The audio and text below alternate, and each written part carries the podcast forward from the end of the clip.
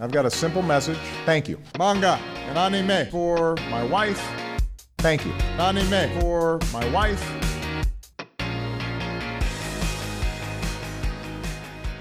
Hey everybody, uh, welcome to Wife versus Waifu, the only anime dating podcast in the world.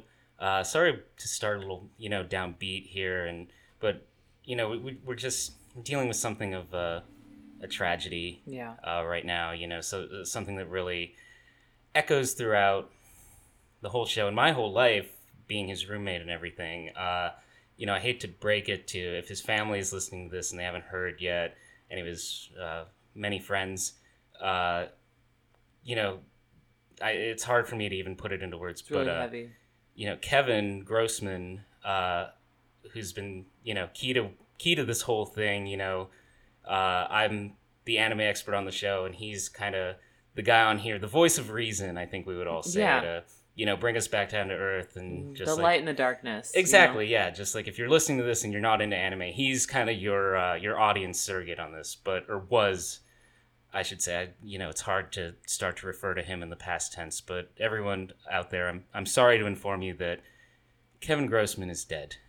Uh, you Yeah. know, if you're if you're listening to this show and you have been listening to this show, he's been complaining the past few episodes he's been on about uh, this acid reflux problem he's been having, uh, and you know, it, it's not commonly known in the medical community that you can even die from acid reflux, but somehow he figured out a way to, you know, just croak. It just got it just got to him. Just those tums weren't working. He wanted Mm-hmm. a he wanted a tums sponsorship for the show, and you know, I, I didn't listen. I was like, no, we got to get We Crunchyroll. We got to Yeah. get Bandai. We got to get anime sponsors. But he was like, no, Tums, I have this problem. I have this problem. And, you know, I. His I cries do- for help. I know. I do take some responsibility for this happening because I didn't listen to We could have gotten that Tums sponsorship.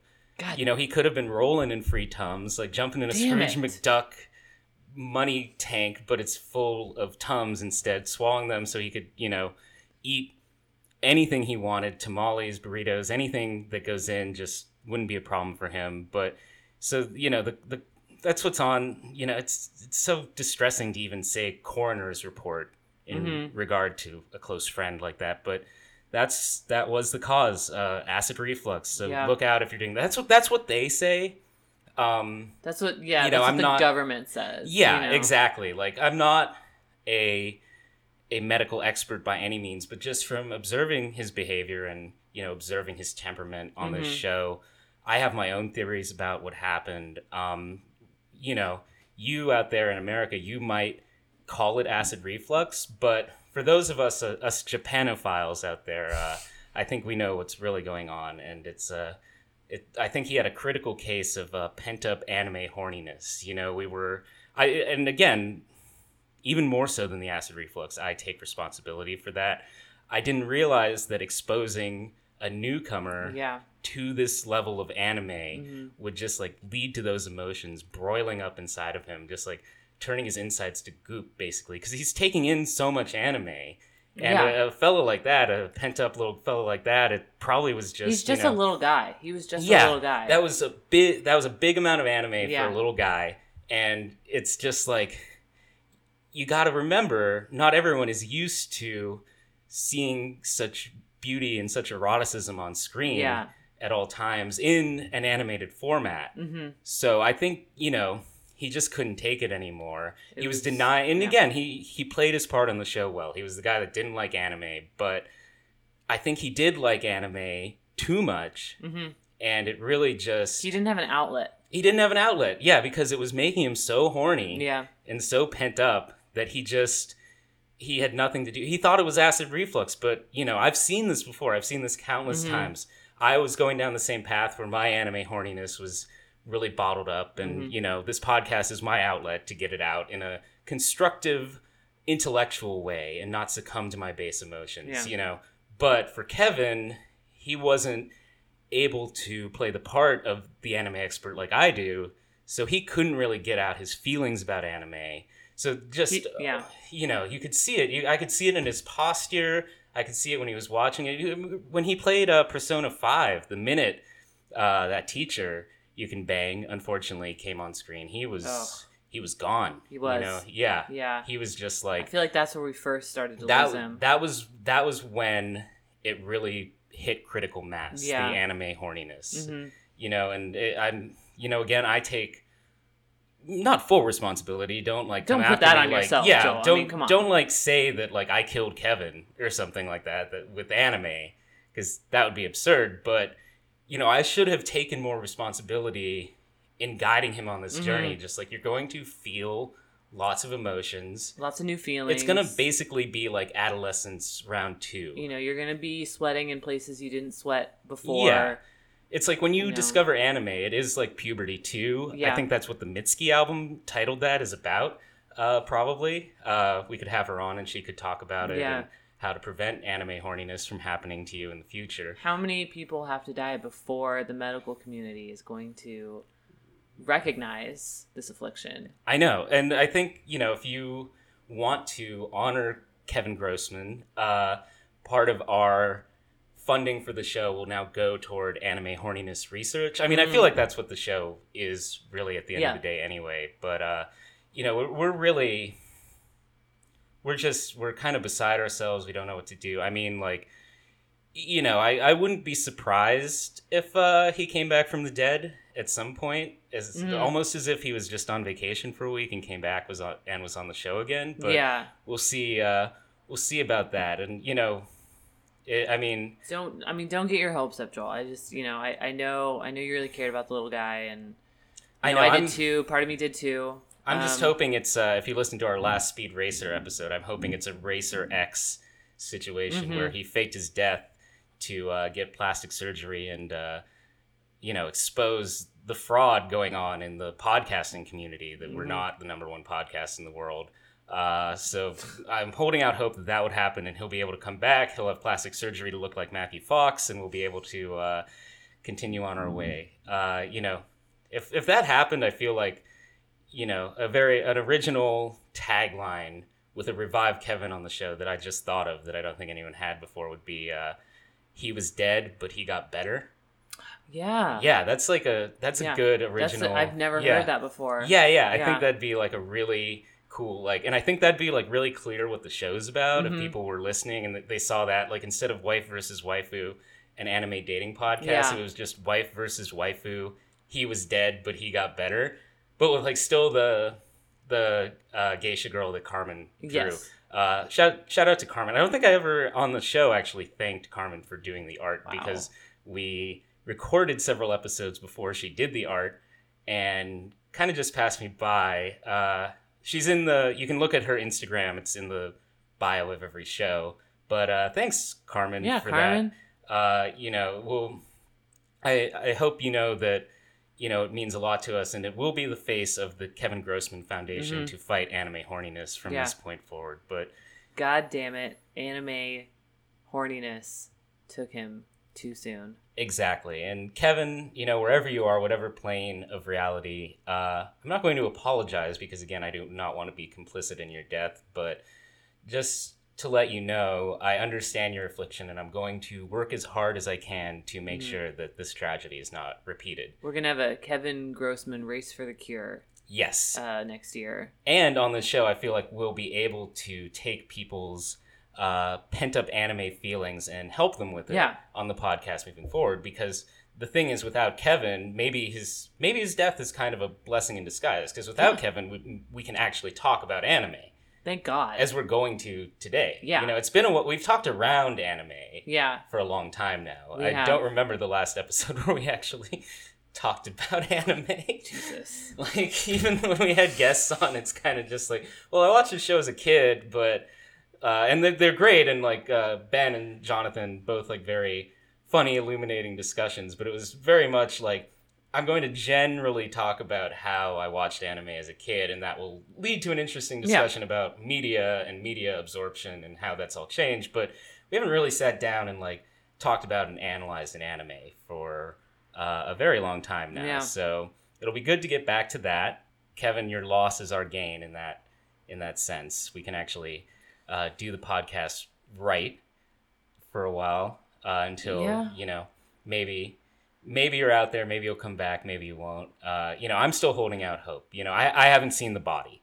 Is basically I what it I comes down haven't to. seen it yeah. either. You know, I I went down to the local morgue and I was like, I banged my fist on the desk and I was like, let me see Kevin Grossman. And they, you know, they yelled at me and called security and forced me to get out. Mhm. Um, and I feel like there's a real conspiracy uh, behind this because they were like, I don't know who Kevin Grossman is. Um, we don't have, we haven't seen anybody like that come through here. And uh, you know, and I knew they were lying. I mean, So- when you just like walk out one morning and your roommate is gone and doesn't come back uh, for a few days, like the right thing to assume is that they're dead. Well, yeah. Obvious. I mean, yeah, I don't think I'm making any sort of leap No, here to assume, but I'm saying there's there's a small percentage, a small percent chance that he'll be back someday. You know, Mhm. uh, but Mhm. in the meantime, Mhm. uh, this is Wife versus Waifu. Uh, again, it's an anime dating podcast, which means we review anime to decide if it would be too embarrassing to show someone you're dating or want to date. Uh, I'm Joel Gregory, and joining me is Gina, who uh, you were going to come back on the Speed Racer one, but yeah. uh, again, as I said on my redo of it, which I did alone in my room at midnight uh, the night before it came out, uh, the sound quality on that one was just too good. hmm Uh, you know, we just didn't want to disrupt the podcast game. it you know. would have it would have skyrocketed us to stardom. I think with the sound quality, Yeah, and I'm not ready for that type of fame. and uh, you know, I just really thought it could lead to Speed Racer 2, which I would love to see, but I feel like Yeah. the world's not ready for. And Speed No. Racer is such a special movie to me that it's like, oh, like I don't want people to get the wrong idea and feel like we need more speed. Like one Speed Racer is enough. I think like just keep that what it is. Uh, keep that beautiful climax what it is and everything, you know. But Gina, this is the first one you've been on in uh, in a couple weeks, so Mhm. welcome back. What's Uh, up? Good to Uh, be back. I think we tried to do this bit last time, but uh, you've been up to anything, uh, any anime related activities? You did buy me that pillow, I did. I bought you a sexy anime pillow. mm-hmm. Um, which uh, we'll have the guests sign now when they come in. Yeah. Get a sharpie and they can all sign it. That'll be a. mhm. It's not like full body length, but it, it was longer than I expected. The Yeah. pictures made it look small. Yeah, it's But, a uh, it's a good size. I mean, you can really you can really snuggle it Yeah. if you want. you oh know? yeah, you could you could get some uh, get your arms around that pretty easily at night. It's three uh, three young anime ladies Uh-huh. on it. Mhm. Um, I'll post a picture on Instagram if you know what they're from. Uh, hit us up and uh, you could win the prize of uh, you know besting the anime master, which is me. Uh, Yeah. You know, sort of like uh, our main character in our anime of the week, how he starts from the bottom and now he's here. Uh, another quote by me, sort of like he was dead, but he got better. You Yeah. know, there's all sorts of stuff I come up with on this show. really original yeah, content like- creator here. yeah, guys. this is this is all original. Just like Mhm. you know, any witticism, anything. It's there's no quotation here at all. This is uh, pure creation. What you're seeing in its Yeah. in its most most pure form. raw, like raw, straight from the earth form. Mm-hmm. Mm-hmm. So again, we're actually we're actually doing it. We're actually talking about an anime this week. An Yeah. anime you can watch Yeah, you with your very eyes suckers. On any screen of your choosing of any size. Uh, it's being simulcast in the United States on Crunchyroll.com as it comes out in Japan. hmm Uh, so there's a new episode every week. Uh, I think they're about halfway through their season now. Uh, I've seen the first five, which is what's available for free on Crunchyroll. I know we should probably get a Crunchyroll subscription at some point, but I, I kind of I like the ads they do on there. They're kind of we were watching it. Uh, we were watching it tonight, and you get some good ads on that uh, on that Crunchy that dog movie. There's the, yeah, there's the dog movie. There's the Final Fantasy um, live orchestra. Oh my god, yeah, that's coming to Los Angeles and like a random city in Germany. Dortmund. Yeah, Dortmund. If you're in Dortmund, be sure to catch the Final Fantasy XIV orchestra with a special guest, a producer on the game, which like that's very funny to me that they just have him come out and wave. Like I hope he gets to sing a song or something Right. too. Like Yeah. but it's like I, I love you know, I've never been to one of those like the video games live or like Legend of Zelda orchestra Yeah, or something, and it's like I just picture like parents like taking their kids to it and being like, well, at least it's kind of culture. It's like almost culture, you know. There's like there's an orchestra, so They're playing, yeah, they're playing orchestral instruments. yeah, so it's like Um, this is as close to like the symphony as I'm ever gonna get Yeah. with my kid that sits in his room and plays Final Fantasy 14 uh, all day, which I would too if I weren't so scared that I would become obsessed with it and not be able to do this podcast anymore. So yeah, I'm not you judging would anybody. succumb to uh, Oh, yeah. pent up anime horniness. Oh yeah, because and- that that's a level even beyond my Yeah. ability to cope with it. You know, the Mhm. level we watch here and do here, I can cope with, Mhm. but a Final Fantasy MMO that never ends, like that, that would get my anime horniness to a level where you know I would be thinking I had acid reflux next. You know, Yeah. and then we all know what happens after that. Yep.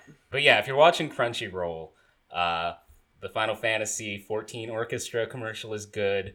Uh, the dog movie commercial is good, which like weirdly has like a stacked cast. Yeah. And like I looked it up, it's directed by Ken Marino, but it's like all these like alt comedy people just like doing Mm-hmm. a very like normal looking like we gotta find the dog like kids movie. It's like Finn Wolfhard from Stranger Things. It's like yeah.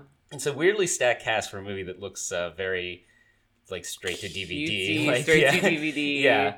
It's like what's with all these dogs? Like, Well, there's so many dogs. and like the vo- like we saw that ad like three or four times and it never synced with uh the audio never synced with the video Yeah. so it's just like Rob Corddry or someone like screaming while it's like Jessica Sa- Jessica St. Clair like looking at this pug that just like tore up her living room and it's like eh, you, you just got to see it it's it's worth the uh the non price of admission I think to watch these ads you know? So uh I felt like I was uh, coming up on um, shrooms when I saw the ad because none of the audio matched. yeah. And Oh yeah, you um, got you got you know when you first take psychedelics, especially shrooms, and you get that like kind of hot, like broiling feeling. Yeah. It's like you know you're about to come up. Yeah. But that's what that ad definitely felt like, like that moment right before, a Yeah. hundred percent.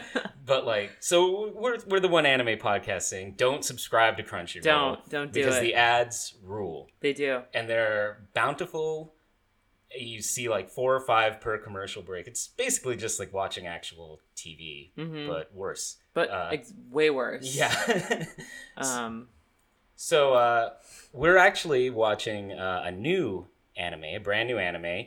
Uh, just came out this year and is still currently airing. So we haven't seen the whole thing. Uh, no one has, except for the people that worked on it. Uh, the anime we watched this week is called uh, Megalo Box. mhm. Um, it is um, a reinterpretation of a classic anime boxing franchise called uh, Ashita no Joe, uh, which means Champion Joe. So uh, the original version of this, this is the 50th anniversary of it, so they wanted to commemorate it with something special. And what could be more special than taking your like super normal boxing anime and turning it into like a dystopian nightmare where people punch each other with robot arms? You know what better True celebration? anime fashion. Yeah, Yeah. yeah. But I feel like it's like it's funny because I feel like that's not dissimilar to like a lot of our reboots in our culture. Oh yeah. You know, where it's like again, this is this started in the 60s as a manga, I think, and then in the 70s they did an anime of it. Mm-hmm. And from what I could tell, I watched some videos on it. It seems like a very normal like underdog boxing story, like almost like an anime Rocky, but apparently the main character in the old one is like even more of a dick Mm. or something. So Mhm. like that's kind of, it's like an anti-hero thing too, but it's like again, it's like normal boxing story. Uh, in this version, Megalobox, it's set in some indeterminate future where uh, people are divided between citizens and non-citizens. Citizens live in a shining uh, metropolitan city, and non-citizens live in these slums, kind of out Mhm. in the middle of nowhere. Um, and the biggest thing in the world is megaloboxing, which is uh, again sort of mech powered boxing supplemented by these extremely strong fatal blow kind of mechanisms you can use. Yeah. Uh, so that's the world this is set in. But again, it's like taking this movie from the set or movie anime from the 70s and reinterpreting it as this kind of dark gritty story that's something we do in our Mhm. culture a lot of the time Yeah. too obviously like it's funny to see something that feels like a reboot in a similar way to how we do it like um like not exactly like nolan batman I but was it's yeah. I was gonna say. but like the trend that and like Casino Royale started, where it's like Yeah. let's reboot it, but it's like dark this time. You know, like yeah, it's not like goo- grimdark. There's yeah. nothing you can laugh at in it. Yeah, and I guess those don't have like the same sci-fi uh, tint as this one does. I'm trying to think of something that would be similar in terms of that. Like, I mean, I the closest thing I thought of, and this is much worse than Megalobox. Uh, but I, when I first started interning in the film industry, I heard tell of a screenplay that was going around for uh, a Joust movie uh, that they that they wanted to do, and you can find some information on this online.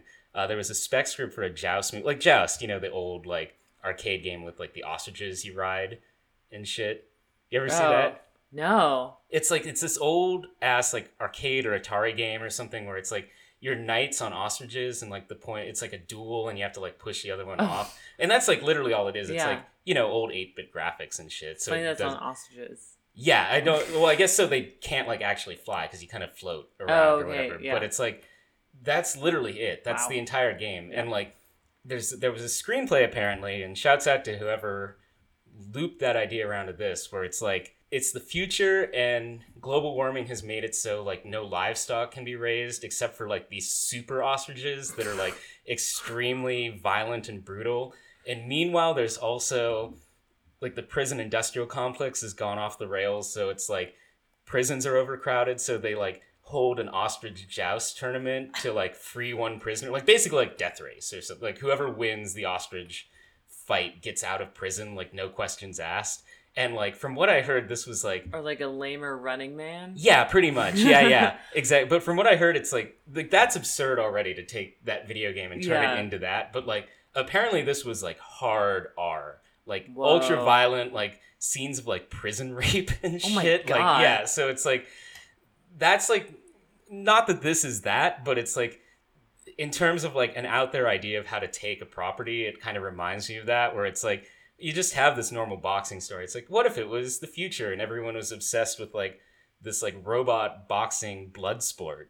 Like, and uh, it, I guess it's kind of like another movie I haven't seen, uh, but remember that Hugh Jackman movie, like Real Steel or whatever? where He has to like train like a mech. Like basically, it's like what if Rock'em Sock'em robots but real? Yeah. you know like there's definitely a level of like real steel to this too i think you know but uh When are we gonna get our gritty reboot of the Sorry board game or Chutes and Ladders? oh my god well have you ever heard ridley scott's pitch for a monopoly movie No. It's like ridley scott was gonna do a monopoly and you have to look it up because it's just like it's just like ridley scott like nonsense you know or it's like oh yeah you know it's like when you made like it changes every time. But one thing i love that he does is he always changes the amount of commercials and things he's made. So it's always like you know when you made 6000 commercials when you made 800 million commercials you know you get bored with your ideas.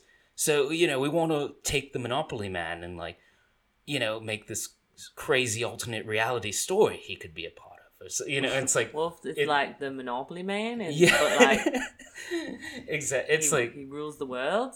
it was something like that it has something to do with like an alternate reality where like monopoly is real or And something like the hotels can turn into robots and like fight each other. it's pretty much that Oh god. So yeah, so there's a lot of like reboots I can think of in our culture where they either like don't quite pan out like that, or yeah, just like a dark gritty reboot. But this this is a little different from that, and I think hmm I see this as a piece with certain other reboots that have happened in anime. I don't think it's quite on this level, but I've noticed like these older properties they've passed Mm. on to kind of auteur directors. Like uh, the first show we did on this podcast, Devilman Crybaby, uh, was given to Masaki Yuasa. Devilman's an old '70s anime. Uh, Masaki Yuasa is kind of an indie guy that came up who has like very much his own style and Mhm. everything, and took it in a nuts direction. Yeah. Uh, there's a comic or a manga, I should say, called uh, Pluto that uh, this writer, uh, I'm blanking on his name, but he's great. He also did Monster, which I know is like a big deal, uh, which is some medical horror drama or something. But he's like one of the premier great manga guys. Uh, but it's a reinterpretation of an old Astro Boy story that he Oh. loved as a kid. Mhm. But he took it and made it like a Blade Runner futuristic serious like detective story essentially so Mhm. this is kind of of a piece with those i feel it's Yeah. like somewhere right in between like the dumb american dark gritty reboot Yeah. and like the auteur anime reboot Yes, kind of yeah. thing you know it's like right in the middle and I would say even stylistically it falls in the middle because like part of why I wanted to watch this is it just looked more aesthetically pleasing to me than most other anime Definitely. going on right now. Yeah. It's coming from a place of really using that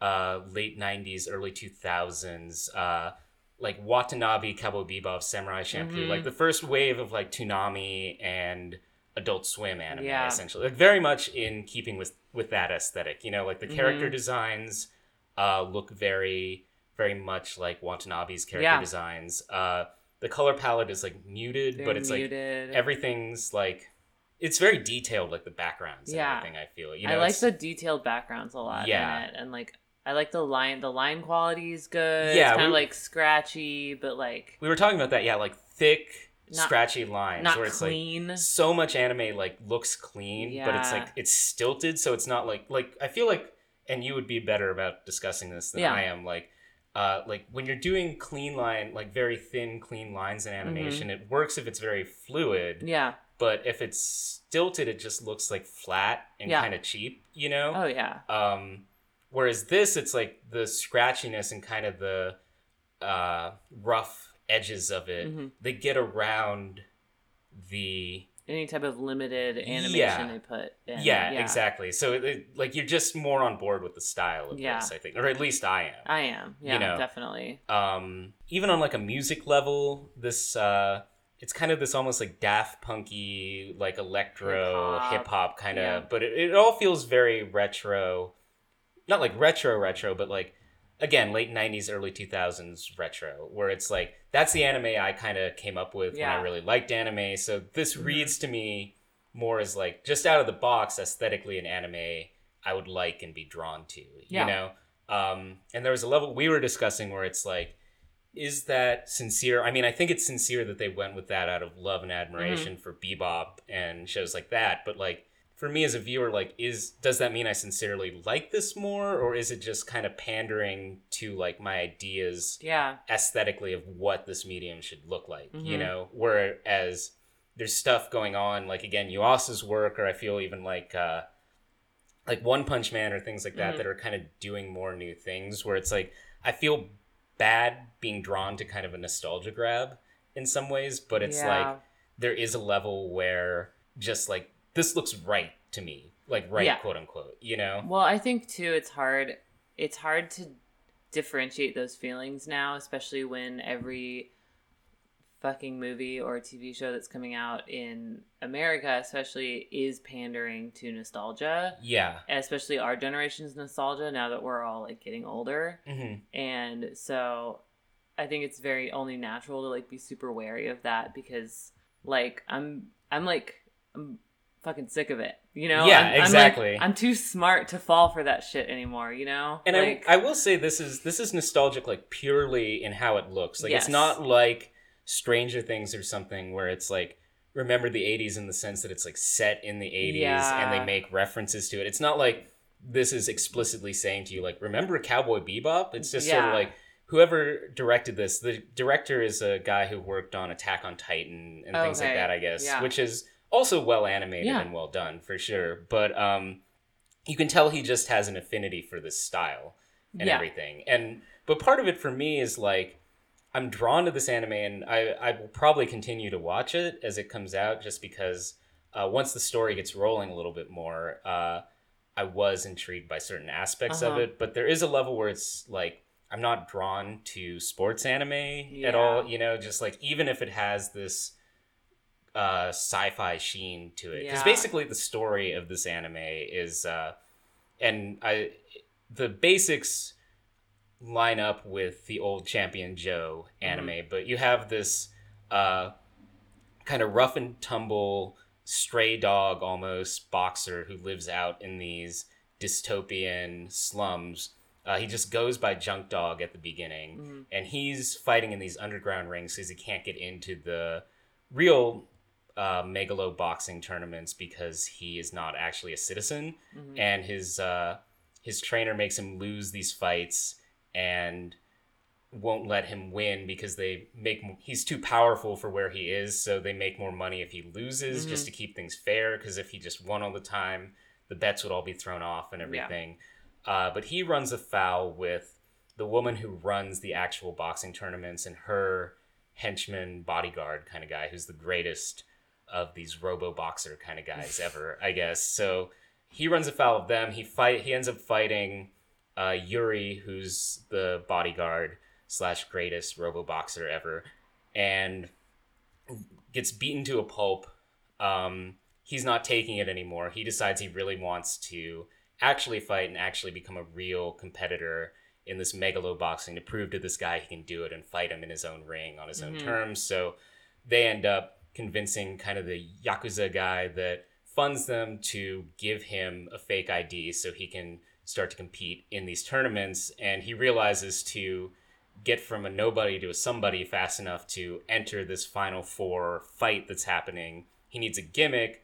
So because he's so powerful he uh, decides he doesn't need the robo armor. He's just going to fight naked and the armor is called gear so he starts to go by gearless joe and starts coming up really fast in the ring and there's lots of you know obviously like montages. Oh, plenty of montages, yeah. And I think like the one level I do uh, find the show interesting. I mean, there are a couple levels, but one thing that started drawing me to it and started making me see the uh, value of kind of a sports anime and how you could approach a sports story thematically in a way that I would find interesting at least is as he trains and like learns about his physicality, it's about him learning uh, how to channel his emotions through his physicality. Yeah. Where it's like he has to learn how to accept himself and who he is in his head to be able to move better. And I thought that was a good metaphor and a good way to Mm-hmm. Look at athletic training and stuff because Yeah. it is like mastery of the body is Yeah. mastery of the self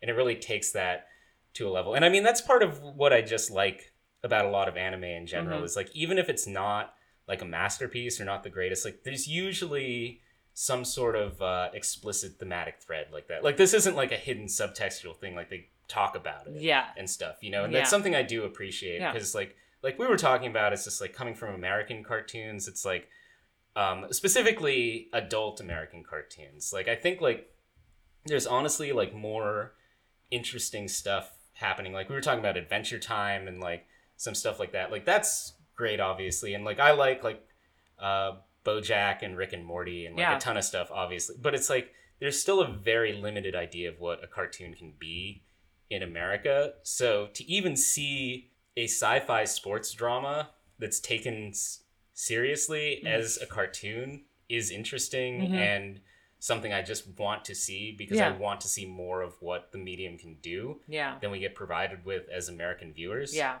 I think for me, I I feel like I have a hard time I have a hard time like getting into this kind of stuff because I feel like whenever sports are involved, my eyes just kind of glaze over and like like even even I think in like the original season of Fooly Cooley, there's like a baseball episode. Yeah, I mean, And, there's, like, there's a I- whole baseball thread. Yeah. his brother's a baseball player. Yeah. yeah. And like and they don't really like they obviously it's part of the story, but like I like I just I like feel myself losing interest and it's like I know I know that's like really um I don't know, like biased of me or I don't know the right word. Like it's it's really like it is lame of me to just be like, "Oh, sports." But like um I definitely have a harder time immediately getting into something that is like sports based. Um but I am I am drawn to like I do like the art style a lot and I do I also do like those kind of like you know changing and like changing over time and learning more about Mhm. yourself type storylines. Yeah. So I feel like and the fact that they have like the like sci-fi part to it. I'm like, Mhm. okay, like I'm down. If it was just straight up boxing, I'd be like I would no. Like Yeah, yeah. you know? Yeah, I, I totally get where you're coming from on that. Because again, it's like I find this show odd to me in this sense where it's like I do like it, and you know I'm I'm a little bit ahead of you on it, so it's like yeah, there's true. there's intriguing character stuff coming, some of which is like a little bit silly, Mhm. where it's like his trainer who uh, they call his name is Nanbu or something I think, but they call him Pops, not to be confused with Pops Racer from Yeah. the last episode. Uh, but he basically he starts winning tournaments in his gearless form Mm-hmm. where he's fighting just by himself. Oh, and he changes his name to Joe so he can be Joe like from the old one, obviously. And it's kind of one of those moments where it's like I always think it's funny when it's like uh, you can tell something's a big moment like for the fans, but it like doesn't resonate with you at all. Where he he gets his fake ID and they ask him what his name is going to be, and he very dramatically pronounces Joe. And it's like obviously if you're like a, a champion Joe fan, you're like yeah, you know, and it's like yeah, it's funny to me when that stuff goes wrong. You know, like Which I feel like it does often. Oh yeah, like anytime you're like supposed for me it's like anytime you're supposed to like be like oh shit, like there's like just the fact that you're revealing something where it's like the entire reveal is like I know what that means, you know, it's like at the end of the new Avengers, the like post credit sequence is like uh it just like on a, there's like a beeper someone uses to call spoilers if you haven't seen Avengers, which you probably have or if you haven't, you probably have no interest in seeing it at this point. I point. do not. imagine I care less. I Yeah. care less about it. but uh, there's a someone on a beeper at the end uh, calls Captain Marvel, and it's like it just shows like her symbol on it at the end. So it's like it, it's literally just like like if you know who. Oh damn! Sounds like uh sounds like old. Old- Junkyard Joe is out there on his motorcycle, which he's really bad at driving. He is very series. yeah, He's he runs it off a cliff. He runs off a cliff. He almost runs crashes. into a lady. Yeah. like there's like I would love if it was built into the show that he was just like Just bad, bad at at driving. driving, he right. like he like just like it would be great if his self image was just like a cool guy that rides a motorcycle and he was just like constantly crashing it. but uh oh but yeah, so it's like the whole reveal at the end of this post credit scene is like you have to know who Captain Marvel is, and if you do, you're like, oh, like, I knew like, I, and if you know who Captain Marvel is, it's like you know her movie's coming out like next March or whatever. And it's like, oh, they're teasing a movie I knew they were gonna do. Whoa. Whoa, and it's like, it's not. I mean, like, I, I I just have a problem with like dramatic payoff, just like based on pre-existing knowledge of something. You oh know? yeah, like um, I just like in the first in Force Awakens when it's like. Mm-hmm. I was she just up- uncovers yeah. the Millennium Falcon, Yeah, and yeah. it's just like, I mean, that's that. To be honest, that chase scene is very cool. Yeah, she it's- like it's, like, through the best Star sequence. Destroyer, and it's like pretty badass. It's the best sequence in the movie. It think. Yeah, but the reveal and that whole movie is just reveals It like that is, basically. yeah, Yeah. It's just like duh, like yeah, it's just like hold for applause, basically. Right, You yeah. know, like yeah, and it's like, I mean, it's like I get it because I have affection for Star I Wars, do, so yeah. it's like when I, I do when love they, Star Wars. when they did it in that, it was like.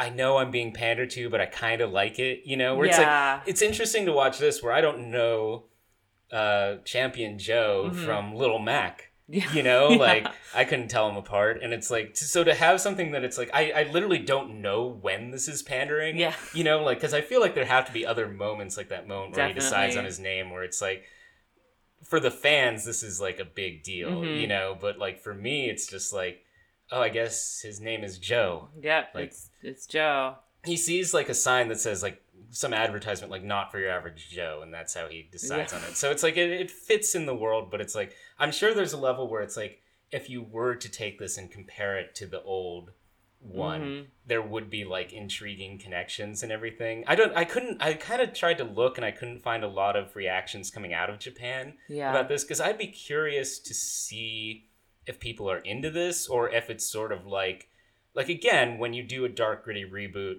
of something in America, it's like sometimes it turns out like the Nolan Batmans where people Mhm. love it, Yeah. uh, and sometimes it's like a laughing stock Yeah. too. You know, like sometimes it's like It's like all the dark, gritty Disney movies. yeah, or like uh, uh, what was that? It just got canceled. Uh, there was like some there's some DC comic where it's like Lucifer, uh, but it's like they made a TV show of it where it's like they disregarded the comic completely and made him like a cop and just made it like a oh, like I a cop drama. Billboards for that. Yeah, yeah. So it's just like they just did a cop drama. It's like, but it's like, what if the, a cop? What if the devil was a cop? You know, like, I mean, like, and with our current state of our police force, I mean, what cop isn't a devil? Yeah. really is ACAB. the question we need to ask. Yeah. um, Hashtag Devil Lives Matter. just to like kind of get back to liking the aesthetics of this show, Mhm. but like not being so sure about the content is like this is just a problem I have, not just with anime, but with a lot of media where it's like Mm. I would say like this show is well done. You Yeah. know, like it's like totally watchable, it flows, like I feel like the fights are a little stilted, but they work around it stylistically. yeah. You know, a I feel fair like amount. a lot of anime is good at doing that. Yeah, a hundred percent. Because it's like, I mean, who has the budget to like, you know, animate a super well choreographed like Yeah. fluid fight scene, like or Yeah. boxing scene? Like, you know, it's it's asking too much. It's not a lot of Akira. Like, yeah, exactly. Although it was made by the same studio, I Oh, think. Which Well, I, I think that's why when the car speeds up, you The- pointed out it has the, the- Akira thing. yeah, like, like your taillights. the f- do you do you like? I I've read like some stuff about that movie, and I mean I know the thing with the frame rates and everything. Yeah. It, but like, what the fuck did they do with that movie to make it look like that? Like, how long did that take to make? a Do you- long ass fucking time. I mean, they just they, as far as I know, like they, God, because I remember reading about it after I first saw the movie, and I kind of like forgot about all the knowledge. But like, I mean, they did just straight up animate that whole fucking thing because it Yeah. was before computers. Yeah. and um, I mean, yeah, there isn't really much el- much else to say except for the fact that like. I think it was a team. I, I can't remember how big the team was. I feel like it was like Well, and it's kind of like I mean I know it doesn't have everything from the manga, so it's like it's kind of unfinished in It a way. is. Yeah. and it is like it is kind of hard and be, for that reason it is there are parts that are like hard to follow Yeah. I mean story. I remember seeing it before I read the manga. yeah and like i used to be very much more in the school of like and it's why i, kind of like after getting into it as a kid like Mhm. for a while i kind of rejected anime because as we were talking about with this too it's like one thing anime does that's very different from western media is Mhm. it's not so much structured in terms of like uh plot in the sense that like it's a character following an arc Mhm. where it's like emotional beats that you Yeah. go on with these characters you know so it's like something like that it's like it was like i thought it was cool enough when i first saw it but i was so invested in this western hollywood idea of storytelling because Yeah. that was more what i was trying to do Mhm. actually with my writing at the time and it was like yeah i kind of rejected it just because the story mm-hmm. doesn't make a ton of sense uh,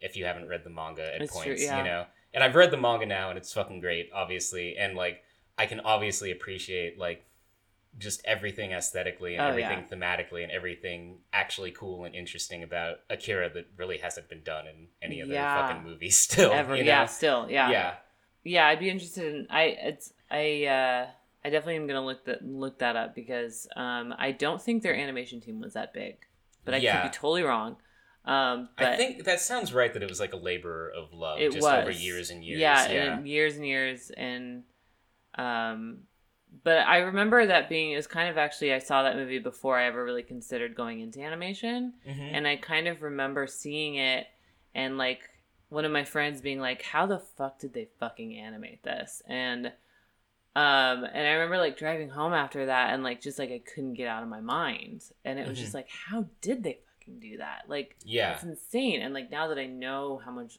labor goes into actually animating something, I just like I Oh, all those yeah, the motorcycle stuff, the machine parts. Is there's just like some like little movements of machines. It's like you're just like you your head wants to explode. like nothing it, is you know? looped. I don't Yeah. think in that in the movie at all. which is like very that's very insane for an anime at the time. Yeah. too, even you know. and to not have like st- a lot of still pans. Mhm. You know, where it's like just someone a character's like inner monologue as it pans over their face. Man, I wonder what Kevin would have to say about all this. Yeah, I saw Akira. Yeah, I, I saw that. Yeah, Yeah, that's the one. uh with a guy and gets, Yeah, it's like this guy. he like and- explodes or something. Yeah, the guy like explodes, and then you know it's like uh, it's like the girl she goes in the bathhouse, right? And like they're the spirits, and you know she meets that dragon and that witch or something, right? Yeah, and Like- then there's like she uh broomstick. She flies on the broomstick, and then there's like a castle. yeah. Oh wait, I no, I, I'm thinking of uh, I'm thinking of Sabrina the Teenage Witch. Oh Uh, yeah, yeah, uh, yeah, yeah, no. yeah. Yeah, you didn't see Akira, Kevin. You watched Sabrina, Sabrina the Teenage Witch. uh, pour one out. Pour one out Pouring for the out dead for old homie. Kev. Yeah. You know, he's just a little guy. he was just- just a confused young man Just a confused. young man. trying to man. find his way and got lost in the tangle of uh, you know acid reflux. acid reflux slash you know if you want to get conspiratorial with us uh just his libido could not handle the amount of anime he was taking i mean he went from faye valentine to belladonna of Oh. sadness to uh, persona 5 and all the waifus you can have in that game he went through all of those in quick succession. I mean, I'm surprised he didn't die after Faye Valentine. Yeah. I mean, because she near about killed me when I first saw her. So, oh yeah I mean, her and Spike alone in that Mhm. show Yeah. just. Whew, in a moment. yeah In a exactly moment. there's gotta be Um, like there's got to be like I, I kind of wish almost like I was someone who's really into Jet, just because I feel like to be like a person that's like you know like because he's got like a daddy vibe I think Yeah. and like not that I'm like into that but I'm just saying it's like I feel like it he would it protect you, Joel. it would be a constructed choice you know Yeah. like if you're if you're saying Jet Black is the most attractive Cowboy Bebop character you're making a conscious effort to find him the most attractive uh, I was saying like I, I like the show I think I'm gonna Mhm. keep up with it I'm gonna Yeah. keep on with it because it's like it's intriguing enough I like the look of it like I mean we kind of talked about how the music is kind of corny and how it calls back to a certain type of thing but I, I just like the vibe of this show like I, I like hanging out Yeah. with it for a half hour I like the vibe. it's like there's a thing where it's like it's hard for me to like dedicate the time to something that like is just good now because it's like there's so much and this is an american thing and like i mean like in the niche of anime it happens too where it's like shows will get like overhyped Mm. at first when Yeah. they first come out and i feel like this one from what i've read at least from american viewers or western viewers is being a little overhyped Mhm. just because it has a style we haven't seen for a Yeah. second that recalls anime that lots of people think are masterpieces of the medium yeah. you know so it's like i feel like there's a level where we're in this like hashtag peak tv moment or whatever Mm. where it's like a show will get really hyped and then two years later it's completely forgotten you know Yeah. where it's like i'm just like wary to watch things as they're on Mhm. now like to me it's like i like just waiting until something's done and Yeah. then it's like Same. okay that's actually good like people still agree Yeah, that's like a good show totally. you know it's like i remember yeah i'm like so bad with it i remember like a year ago starting the americans when their new season started and i Mhm. got like two seasons in and thought it was really good and i do want to catch up with it. But then i found out it, i thought the season they were airing that year was the last season and this season this year's the last season. So i was like well i'm not waiting a fucking year to watch this thing. I'm just gonna watch it when it's done. Yeah. and like you know because then like i'll be able to like hear from people i know and trust that watch it. It's like no it's actually like on the level that like it's trying to aspire to you Yeah. know compared to something that like like i just can't imagine like and this is like again going back to like more western shows and stuff it's like i'm sure it's fine but i really can't imagine having spent like eight years watching boardwalk empire Oh my god. or something you know just like kind of these like quasi prestige like Yeah. hbo shows like that But it's not like quite. yeah it's just like it's there. not quite the sopranos or mad men or whatever it's trying to be you know it's like i just i can't imagine devoting the time to something that is because there is just like transcendent versions of every piece of media or every genre, Genre. of media out there Well, that's actually how when I first when when Community was first on. TV, I remember watching a few episodes of that and being like, "Nah," yeah you know. And then I actually you were the one who was like, I think I saw you like maybe a year later after like it was like midway through the second season. You were like, "Oh no, that's one of the like you have to watch that show." yeah and I really respect your opinion on shit. And Mhm. it's like, I went back and watched it, and it's like one of my favorite shows ever. yeah like, I, I still fuck with like the first three seasons of that well, yeah, sure. the first three Yeah. seasons. yeah yeah and then exactly. there's the gas leak season, and then Yeah. but it's like yeah it's like there's just so much stuff out there it's like you know Yeah, everyone's like it got saved it got repicked up by nbc yeah, but everyone was in such a panic about like brooklyn 99 uh-huh. getting canceled for like a day and like it's already brought back but it's like and i'm sure it's good and fun but it's like do i really need another sitcom in my life Is that the one with Andy Samberg that I always see like gifs of? yeah, yeah, Yeah. and it's like people like it because you know I'm not knocking it for this at all. It's got like a really diverse cast, and it's kind of like this what if scenario of like what if police but good, Mhm. you know. So I think people like it for that aspect where it's like people take it as like this idea because our real world is so dystopian and fucked up in terms of the police. I think people watch that and it's like ah, like wouldn't it be nice if things were like this instead? You know, like where there are like black people and gay people and Latinx Everything was like people Mr. and- Rogers' yeah. neighborhood. Yeah, exactly. you know, where it's like, you know, I get it, and that's cool, and like, you know, especially in terms of the representation of that show, I wouldn't knock anyone for liking it for that, you know. But it's like,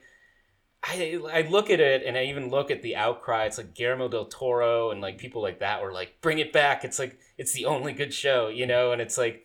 Even people, uh, even seeing people like that go nuts for it, it's like I don't know if I need another sitcom No. you know like and like watching this it's like i like this but it's watching this in ter- meaning uh, megalobox it's like i like this Mm. because i like the way it looks and i like Mhm. the way it's unfolding but it's like i don't know if i'm going to get to the end of the 13 episodes of it and be like did i need another Yeah. show that just looked like this you know Yeah. like kind of a quasi dystopian junkyard anime with characters that have that like Watanabe esque design Yeah. to them. You know, Yeah. it's like, am I gonna get to the end of this and be like, well, I just watch another show like that, and then it'll kind of just like dissipate from my mind in like two weeks Well, entirely. Yeah, I mean, it's honestly like watching it. It made me. I mean, I think the reasons I'm drawn to it were the same reasons I was drawn to like Samurai Champloo, where it's like, I think you just said earlier, where it's like, you know, I like, I liked the soundtrack, and I didn't really pay attention. Like when that show was Samurai Champloo was on TV, like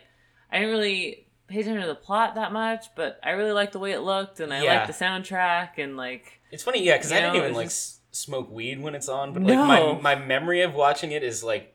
It's like ha- hazy the same way like when I watch something high Yeah, now. You know, it's like it's just like kind of this like blur of like yeah, like that was cool to look at for a Yeah, while. You know? Like I really couldn't tell you much about that show's Yeah. plot or anything. Like, yeah, like um, because I know I like watched it when it was on. oh yeah, I definitely watched it. Yeah, I mean, we should revisit. It'd be interesting to like because Champloo is like kind of what even more so than Bebop. I think Mhm. what this reminds me of. Definitely. Um, so it would be interesting to revisit that. And like I know Champloo isn't like the classic that Bebop is No. even, but it's like it'd be interesting to revisit that after having seen this and Yeah. just like compare. It's like okay, it's like this is what this was going for, and Mhm.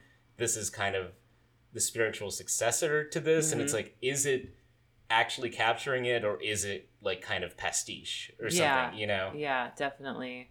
And I think I think yeah, I mean it's like one of those things where it's like that's the same thing that is drawing me to it and um I don't know if I'll continue watching the show, but it it did it definitely like made me it definitely succeeded in that it made me like weirdly nostalgic for like Yeah. something you know like that style that Exactly. i don't see anymore in a lot of anime and i like that they're doing that like yeah.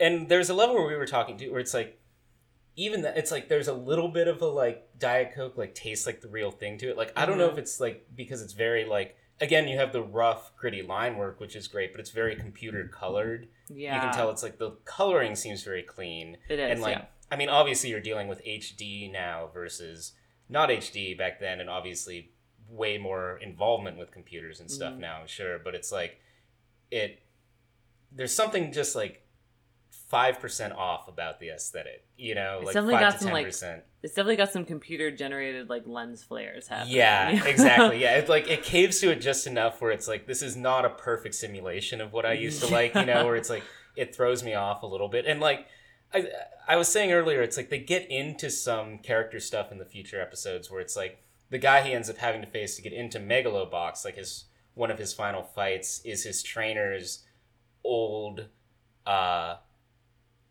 old student you Mm. know and he went off to some iraq style war and got his legs blown off so he's fighting with like this purely like robot body pretty much and like hates his trainer because he feels like he wasn't there for him when he came back Mhm. from the war and it's kind of it's very convoluted it doesn't make a lot of sense Yeah. it's like it's like there are times when people are asking pops the trainer like why didn't you know that like your old student was like you know like head of like one of the top fighters in megalo boxing and he's just like i don't care D- don't ask me anymore you know like and like maybe they'll get into it and there'll be an actual reason but there's it seems like there's some like hand waving story wise like that or even again if you're accepting that anime and uh, Japanese or Eastern storytelling is going for a different vibe and hitting different beats than Western storytelling does. There's some stuff where it's just like, okay, I don't know if I can like suspend my disbelief that this guy like legitimately had no idea. This guy is in this world of like robo robo boxing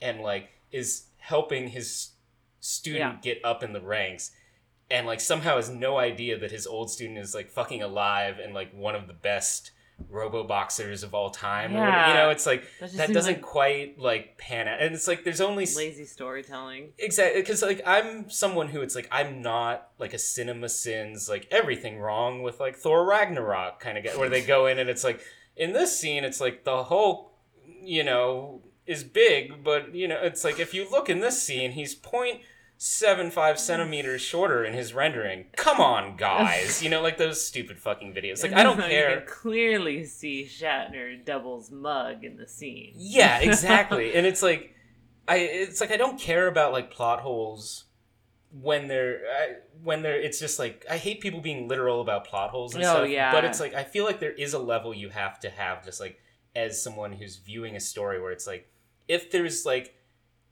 an emotional plot hole, especially for a character like this, Mhm. where it just like it doesn't read, hmm it's like you have to be able to discern like okay this crossed a level into unbelievability for this world or for this character Yeah, like you have to make a decision whether or not that's like a plot that you want to like follow through. And if you're going to make a decision to make a reveal that big yeah. and if you're not going to follow through with it then don't do it. Yeah You know, exactly. it's like don't say that this character's mother has breast cancer and then never mention it again in the Mhm. movie. yeah or to just quote uh one of the great movies of our time. wait which one was that oh yes yeah which, which movie was that again I don't know, Joel. What Was it- movie did we watch like Was- twenty times in a row when we first was met? that in phantom thread Yes. yeah It was. yes yeah Uh yes.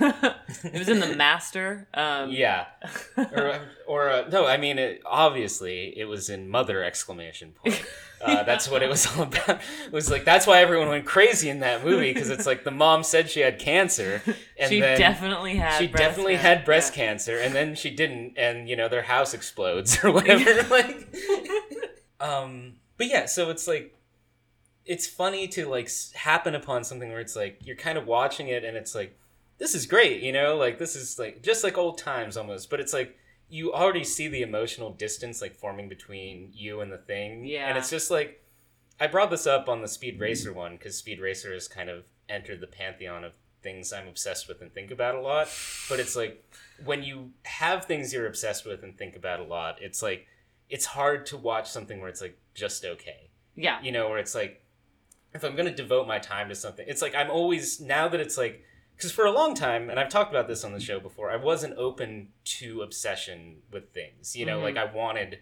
to have kind of a broad scope Mm-hmm. of media and everything and now that i feel like i'm kind of opened up to just like well i like persona and i like twin peaks and i like this and i like that and like just like those are things that are very like core to my appreciation of media or Mhm. you know kind of like my media aesthetic or whatever you want to call it you know or my taste i guess you know Mhm. so it's like Yeah, they call it taste. they do they Yeah. do i've called it taste uh, many a time Oh, in yeah. in the past uh, I'm, I'm familiar with the term i just you know you gotta you gotta pump it up when you're doing uh, Yeah, a- an oh, intellectually rousing podcast such Yes, as this but, very uh, very rousing. so it's like when, when I know like there's stuff out there I like that much, it's like you almost become like a bit of a, a junkie for it, where it's like wh- when's my next high gonna come? Like when's Oh, the yeah. next, when's the next thing that I'm gonna love like that much? Yeah. you know. Where's my next Community? yeah, exactly. Where's my next um, X Files? Not the reboot because it's the worst thing ever. Yeah, yeah. World Um, of Tomorrow is one. For Yeah, me. World's- yeah, yeah, World yeah. of Tomorrow's great. Where it's like I, I watch that like, you know, like once a day for like two months or something. You know, like, um, which was probably like severe depression too. More yeah, than well, anything. I like, mean, and maybe the World of Tomorrow had a little bit to do with your depression. Yeah, I mean, Hertz, Hertzfeldt's not always who you want to go to to get over the the dark times, dark- but like, but you know, he's also there for you. Uh, shout out to Don Hertzfeldt. But yeah, it's like Yeah. so when there's a level where it's like I'm watching this show and it's like this is good. Like Mhm. you know, I don't really have like beyond like again like some plot nitpicks and things like and just like maybe not being super invested in the subject matter to begin with, like I can watch it and be like, this is, you know, I don't think objectivity necessarily exists in this way, but from my perspective, it's like this is as close to something I could say is just like objectively well done Yeah. as I'd I say can. so, You know, yeah. so it's like there's a level where it's like there's no reason not to watch this show, but it's like it doesn't. I can't imagine like falling in love with it. I can't imagine like years from now like thinking about Megalobox. You know, No. maybe I'll, I'm gonna keep watching it, so Yeah. maybe it will conclude and I'll change my mind and I'll Yeah. come back and eat crow and it will like uh just like uh climax in this insane uh psychedelic orgy like end of Eva does or something you know so Mhm. like we'll see i kind of doubt it with this one though but we'll see um so like that's that's my like takeaway from it it's like it's really good but it's interesting to me that it's like good but i feel emotional distance from it both from like the kind of like 90s early 2000s Yes. pandering and just that it's like there's nothing ecstatic about this to me Yeah. you know like I'm I'm still in the throes of like an, a Simpsons obsession right now. oh yeah i mean that's just lifelong Yeah, um, where I recently rewatched season one through ten, and then I'm re rewatching seasons one through ten because there's so just constantly Just- on loop like such good writing, and Mhm. like it's just so fucking good that I like there's new jokes each ep- like every time I watch a new episode, Yeah. another episode, and like it's just a good thing to have on in the background when I'm drawing. But it's like you know, and so I do this thing where I get really obsessed with rewatching old media that I already really enjoy. Mm-hmm. and I'm constantly like still I'm like looking always looking for that new thing. What am I gonna binge watch? Like I need a new thing to binge watch. Yeah. And I'm, but again like something you find captivating. Yeah. like not just like oh it's okay to have on in the background you know like yeah. you know because i've dated people where it's like and i've said this on the show too but it's like media is like purely a background thing for Yeah. them so it's just like they just want the noise of it you know exactly and it's like i'm just like wired enough into like storytelling and film and tv and stuff where it's like even if it's kind of background noise if i'm watch rewatching uh itchy and scratchy and poochie for the 18th time which like i'm prone to do it's kind of like i still need to like have that like it still needs to strike that nerve where it's just like this is something i love happening yeah you know? it's like Yeah. I, I will still like it'll like I'll have it on because it's like I've just I just I'm watching this episode for the second time in less than like three months but like you know it's like when I know like one of my favorite jokes are coming up I'm like gonna like pause and like what you know yeah. like watch it. And i definitely feel like um mm, i yeah like i feel like uh kyle sometimes has a, is a little bit faced with um is a little bit the type of person who media is kind of a background thing. Hmm um like he always wants to put on movies to fall asleep to. And Mhm. i'm someone where if a movie is on i'm gonna pay attention to it and watch the whole thing because like i think maybe it's a little bit of an ADD thing but it's also kind of like a i think you know i'm like you where it's like i get absorbed plot wise Yeah. no matter what the movie is even if it sucks like i'm still like Yeah, I, I I have a hard time like quitting movies. you know, Yeah, like, I have a thir- I know a lot of people that like quit thirty minutes in because something's just on Netflix, and it's like when I start. That's the other thing too. When I start something, it's like I tend to finish it. yeah You know, so it's like there's always there's just like a high entry point for me Yes. with a lot of this stuff. You know, exactly like there's a very high entry point it's like I'm gonna watch two minutes or I'm gonna watch the whole fucking thing. Yes. You know, like exactly and yeah and it, it's definitely like a point of frustration for us sometimes where it's like he always wants to put a movie on to fall asleep to and it's just like no you're just gonna fall asleep and then i'm gonna be stuck staying awake finishing the movie because i Yeah. already committed like eh, 30 40 minutes of my time to it you know and it's like you get that far into a movie you might as well just you know sit through it till the end unless Yeah. it's like league of extraordinary gentlemen or like the third spider-man movie oh hell yeah. both two t- two movies which i walked out on in the movie theater um I I mean, like the third Spider-Man doesn't work at all, but I, I do have a soft spot for emo Spider-Man. Uh, I think it's I think it's time for the ultimate question of the evening, uh, the wife versus waifu of it all. Uh, would we show Megalobox to someone we were dating? eh. I wouldn't not show it, right. but I also wouldn't be like, you gotta watch this anime. Right, right. And I actually had a thought about that where Mhm. it's like if I was trying to introduce someone to anime, like yeah, this would not be like my first choice in Yeah. terms of like what can this medium do and accomplish I and what is so amazing I would do like it. Cowboy Bebop or something. yeah, if you were gonna do a TV Yeah. show, Cowboy Bebop. If you're gonna do a movie, Akira. Akira Miyazaki. You know, Yeah. if they're if I mean, few people at this point are like base level enough they haven't seen any Exactly, Miyazaki. yeah. But like for me, I thought about it and like I was thinking like if I was dating someone now who like lived with me or was like around, and I was like watching this on my laptop. And they kind of saw me, and they were like, "Oh, what's that?" It's like, "Oh, it's Megalobox, this anime." Yeah. and I put it on. Um, for me, what I was thinking was like this would not be like the worst intro in No. the sense that it's like it's well done. There's nothing Mhm. like so far, at least in it, that's like problematic in any way. There's nothing in it that like I feel like would be off-putting unless like you can't stand any violence at all. But the Yeah. violence is like very stylized Nothing and too, tame. like, Nothing too like anime cheesy about it. Exactly. Yeah, it's very like it, the colors and the emotions and everything are muted Mhm. enough that it never seems like something that's going off the rails. Mhm. Exactly. There's nothing really like, you know, like we kind of chuckle throughout because it's like we're recognizing the tropes. Yeah. You know, and like if you know the tropes, it's like it's it's fun. You know, Yeah. it's not even like you're making fun of it, but it's just kind of like, aha, I see what you did there. Yeah, You know, yeah. but it's like, yeah, you're right. There's nothing in this that's like so cliche cheesy anime that it would turn someone off. So Yeah. to me, it's like if this was like someone's first introduction to anime or the first anime I was watching and I was dating someone and they were like, "Oh, you watch anime?" I was like, "Yeah, check it out." You Mhm. know, it's it would I, something about it not being like brilliant brilliant is almost like a turn on for me where it's like Yeah. it's like this could be like like ground zero, you know, like this is just like a platonic idea of an anime to me, you know, That's a because really good point. because like to me it's like coming up on bebop and watanabe's work and toonami and adult swim it's like to me this is like just what anime is at its like base level you know from my experience and from what i came up liking you know because I feel like if I were to show you, that's a very good point. Because I feel like if I were to show somebody something like Cowboy Bebop or like, you know, like something that I have a lot like that I think is like, or like Akira that I think Mhm. is like fucking brilliant and amazing. yeah you're putting so many expectations I on it yeah, where I'm, it'd be like kind of one of those things where I'm like, I would be watching it, being like, do you, love it? yeah Like, which that's like that's i hate how that feeling that is? i hate that feeling I- when you're yeah. like watching something and it's like that nervous energy Like- where it's like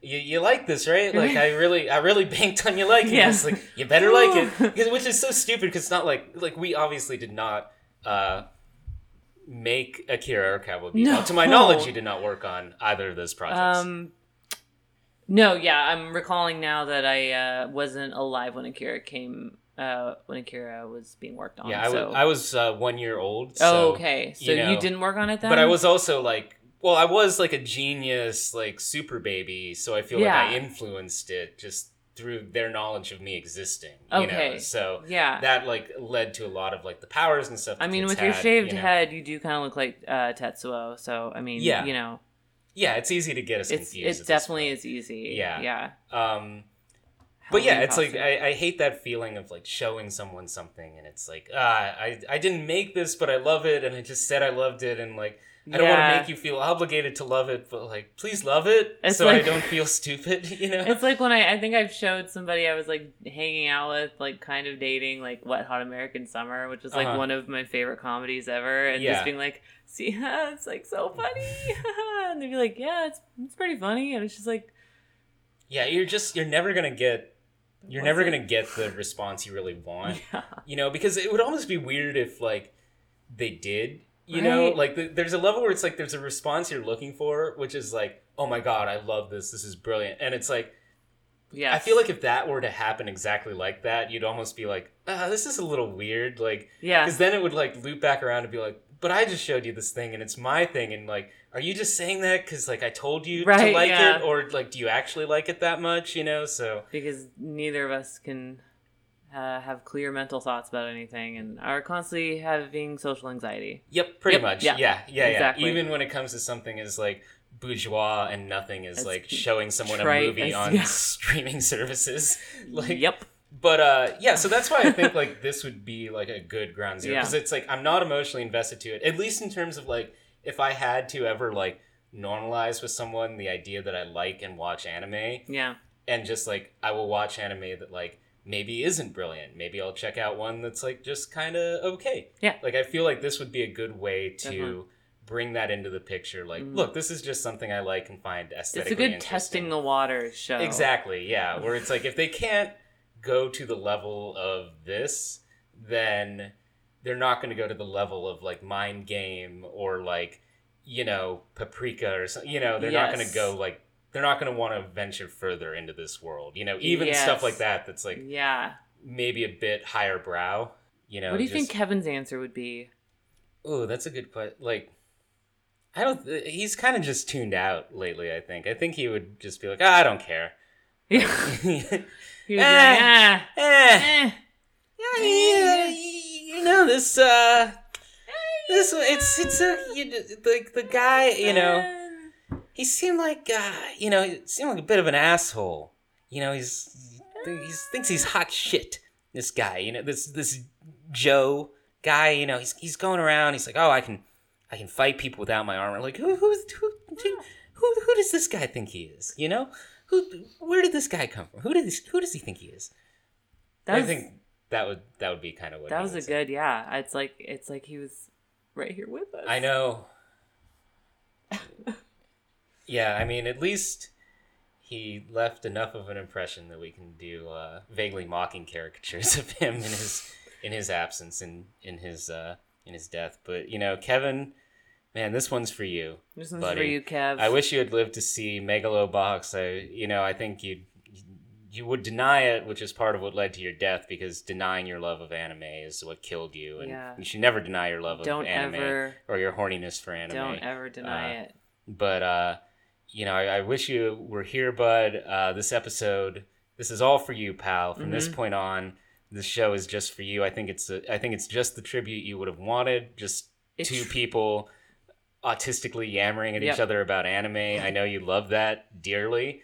Uh, It truly has become Kevin's corner. yeah, this is this is really Kevin's corner now. This is exactly what Kevin would have wanted. And buddy, you know, I I had this whole tribute planned. We were gonna play that song uh, from the end of Fast and Furious Seven, where you know CGI Paul Walker is riding off into the sunset. You know the song. Everyone loves that that one. But uh, you know we couldn't get the rights, and uh, I guess we couldn't get the rights to this song either. But uh, it's the end song from Persona Four, so I know Kevin would uh, love that. And I- I guess to you know be able to play it, we should you know do a little critique of it to uh, you know make it fair use. Uh, Yeah. You know, Atlus, I feel like they they're pretty strict on what they allow to use. So uh, so f- for the sake of making it fair use, uh, the song from the end of uh, Persona 4, uh, i- it's great. Uh, you know, good melody, good instrumentation. I know, you know, I don't know if you've heard it, Gina, but you can pretend you've heard it. And Yeah, it's a great song. Uh, I listen to it every night before I go to sleep. Um, Yep. It's on my uh, hits uh, soundtrack. It's on my sleepy hits soundtrack. Um, it's, uh, I have. I, it's just that song and Mr. Brightside, and it's just those two on loop. Yeah, those are the two best songs. Yeah. That, So, they're the two best songs They're ever. Kevin's two favorite songs too, I think. So Kevin, uh, you know, I'm really sorry for what happened. Not sorry in the sense that I caused your death because I didn't. But just like uh, sorry in like the general. Yeah, sense. sorry in like an existential sense that you couldn't be here to experience this with us. and- contemplative. Sorry. Yeah, you know. uh, you know, I think you'll find this to be a, a fitting tribute to you, pal. And uh, I hope you're uh, you're hugging that big body pillow in the sky right now. Kevin Grossman, who's the most man. Good night, everybody.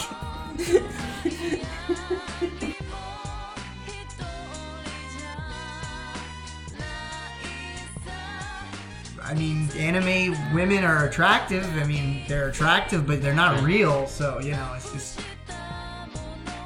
my personal taste for video games that I would consider close to the realm of this kind of thing are not even Final Fantasy. It's Kingdom Heart. I don't like Kiki the 13 year old girl. I'm just saying Janeane putting that on Garofalo was attractive. That's she was intra- she was animated attractive, and I found her voice attractive. She was an attractive character. I have problems with acid reflux, as you know from the last episode.